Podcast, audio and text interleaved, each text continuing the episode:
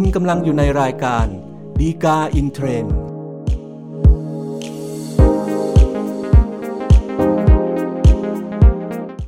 สวัสดีครับท่านผู้ชมท่านผู้ฟังทุกท่านนะครับ พบกันอีกครั้งกับรายการฎีกาอินเทรนด์รายการที่นำสาระดีๆ ที่น่าสนใจจากคำพิพากษาศาลฎีกา มานำเสนอสู่ท่านผู้ชม ท่านผู้ฟังทุกท่านนะครับอย่าลืมเช่นกันนะครับ ถ้าเกิดท่านต้องการติดตามสาระจากเราอย่างทันท่วงทีนะครับ กด subscribe หรือติดตามไว้นะครับ เพื่อที่เวลามี EP หน้าอัปโหลดขึ้นแล้วเนี่ยท่านจะรับการแจ้งอย่างรวดเร็วแล้วก็ทันท่วงทีนะครับสำหรับประเด็นที่น่าสนใจที่เราจะนำมาพูดคุยกันในตอนนี้นะครับก็เป็นเรื่องเกี่ยวกับการซื้อบ้าน แล้วก็ความรับผิดในเรื่องของความชำรุดบกพร่องที่เกิดจากตัวบ้านที่ซื้อนะครับ ซึ่งปกติแล้วเนี่ยเวลาที่เราซื้อสินค้าอย่างเช่นบ้าน เป็นเรื่องที่มีความสำคัญถูกไหมเพราะว่าของมันก็ชิ้นใหญ่ ราคาก็สูงนะครับ ปกติแล้วเนี่ย คนเราทั่วไปคงไม่ได้ซื้อหาบ้านเนี่ยกันบ่อยมากนักนะครับ เพียงแต่ว่าพอซื้อหามาแล้วนะครับ บางครั้งเนี่ยเราก็พบเห็นกันอยู่เสมอว่าอาจจะมีความชำรุดบกพร่องเกิดขึ้นได้นะครับ ซึ่งก็ต้องมีการฟ้องร้องหรือว่าเรียกร้องให้มีการแก้ไขความชำรุดบกพร่อง หรือว่าชดใช้ค่าเสียหายก็แล้วแต่นะครับ เพียงแต่ว่าประเด็นที่เราจะนำมาพูดคุยกันเป็นพิเศษในตอนนี้นะครับ ก็เป็นกรณีที่ว่า ถ้าเกิดสัญญาซื้อขายเนี่ยกำหนดการรับประกันความชำรุดบกพร่องของบ้านไว้นะครับ แล้วปรากฏความชำรุกพ่องตามที่รับประกันไว้ภายหลังเนี่ยนะครับ ผู้ซื้อเนี่ยต้องมาฟ้องร้องภายในกำหนดอายุความเนี่ยมากน้อยเพียงใดนะครับ ก็จะเป็นประเด็นที่เรานำมาพูดคุยกันในตอนนี้นะครับสำหรับเรื่องราวที่เกิดขึ้นก็สมมุติว่าชื่อในกรแล้วกันนะครับ ก็ไปชื่นไปชมบ้านจัดสรรในโครงการแห่งหนึ่งนะครับ ซึ่งเป็นของบริษัทขอ ก็สุดท้ายก็เลยตกลงที่จะทำสัญญาซื้อขายบ้านในโครงการ หมู่บ้านจัดสรรแห่งนี้นะครับที่ดำเนินการโดยบริษัทขอ ซึ่งเป็นบริษัทพัฒนาอสังหาริมทรัพย์ ในสัญญาซื้อขายระหว่างในกอกับบริษัทขอนะครับ ก็จะเป็นสัญญาซื้อขายทั่วๆไปนะครับ เพียงแต่ว่า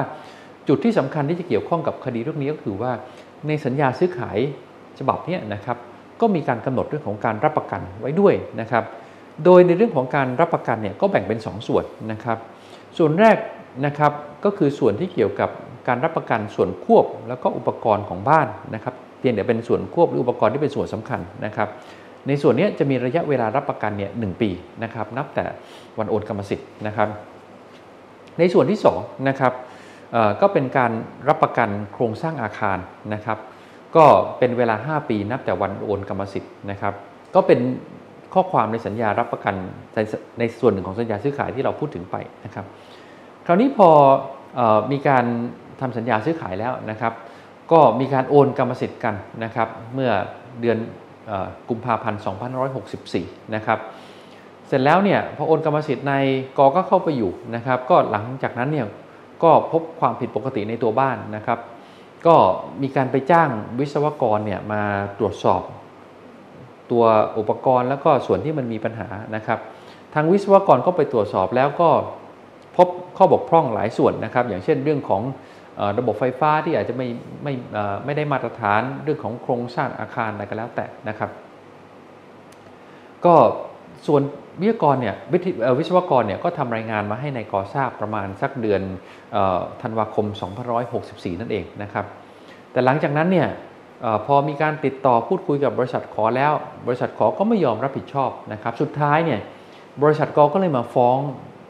นายกอก็มาฟ้องบริษัทขอเนี่ยเป็นจำเลยที่ศาลนะครับ เพียงแต่ว่าตอนนี้มาฟ้องเนี่ยก็ประมาณเดือนมกราคมปี 2566 แล้วนะครับก็เป็นที่มาของคดีเรื่องนี้ว่า บริษัทขอก็เลยต่อสู้ว่าคดีที่ในกอมาฟ้องเนี่ยมันขาดอายุความไปแล้วนะครับ ซึ่งสำหรับกรณีที่เกิดขึ้นเนี่ยนะครับถ้าเป็นเรื่องของความชุบรุปห้องปกติแล้วเนี่ยในประมวลกฎหมายแพ่งและพาณิชย์ก็กำหนดไว้นะครับในมาตรา 472 นะครับว่าถ้าทรัพย์สินตามสัญญาซื้อขายเนี่ยมีความ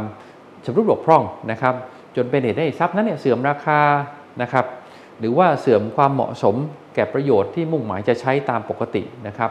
หรือว่าประโยชน์มุ่งหมายที่กำหนดไว้ในสัญญาโดยเฉพาะนะครับก็จะเป็นความชำรุดบกพร่องตามมาตรา 472 ที่ผู้ขายเนี่ยต้องรับผิดนะครับ เพียงแต่ว่าในเรื่องของการฟ้องร้องให้รับผิดตามมาตรา 472 นะครับ มาตรา 474 เนี่ย ก็จะกำหนดอายุความไว้ด้วยนะครับว่า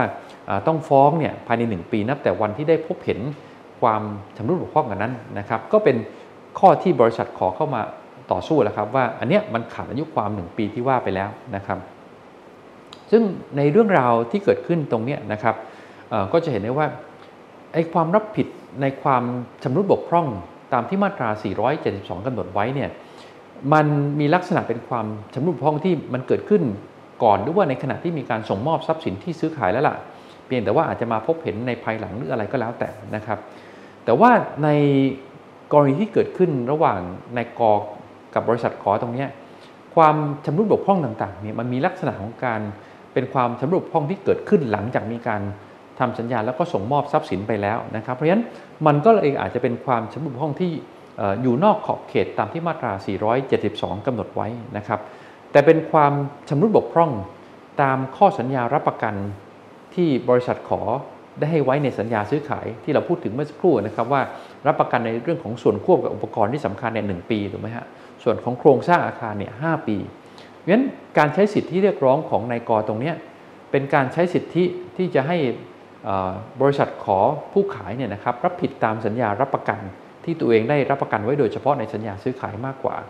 ไม่ได้เป็นการใช้สิทธิเรียกร้องให้รับผิดในเรื่องของความชำรุดพร่องตามมาตรา 472 เนี่ยโดยเฉพาะ นะครับ เพราะฉะนั้นเนี่ยเมื่อเป็นเรื่องความชำรุดพร่องนอกเหนือจากมาตรา 472 แล้วเนี่ยอายุความก็คงไม่สามารถไปใช้ตามที่มาตรา 474กำหนดไว้ได้ก็คือ 1 ปีนับแต่วันที่พบเห็นถูกไหมฮะแต่ว่าต้องไปใช้อายุความทั่วไปก็คือ 10 ปีนะครับ เพราะฉะนั้นในกรณีนี้ก็เป็นเหตุที่ทำให้การฟ้องคดีของนายกรเนี่ยก็เลยถือว่ายังไม่ขาดอายุความนะครับ ก็สรุปได้สั้นๆนะครับว่าถ้าเกิดว่าในสัญญาซื้อขายเนี่ยมีการกำหนดเรื่องของการ รับประกันความชำรุดบกพร่องไว้โดยเฉพาะแล้วนะครับ และต่อมาเนี่ยก็ปรากฏความชำรุดบกพร่องนั้นจริงภายในเวลาที่รับประกันไว้ด้วยนะครับการใช้สิทธิ์ที่เรียกร้องให้รับผิดตามข้อสัญญารับประกันตรงนี้นะครับ ก็ไม่อยู่ภายใต้บังคับมาตรา 474 แต่ว่าอยู่ใน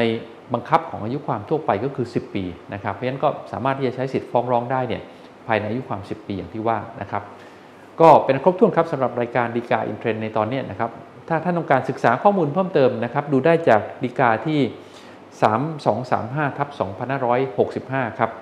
อย่าลืมเช่นกันนะครับ ถ้าเกิดท่านต้องการติดตามสาระจากเราอย่างทันท่วงทีนะครับ กด subscribe หรือติดตามไว้นะครับ เพื่อที่ว่าเวลามี EP ใหม่ท่านจะได้รับการแจ้ง หรือบอกข่าวสารด้วยความรวดเร็วนะครับ อย่าลืมครับพบกันใหม่ในตอนหน้า สวัสดีครับ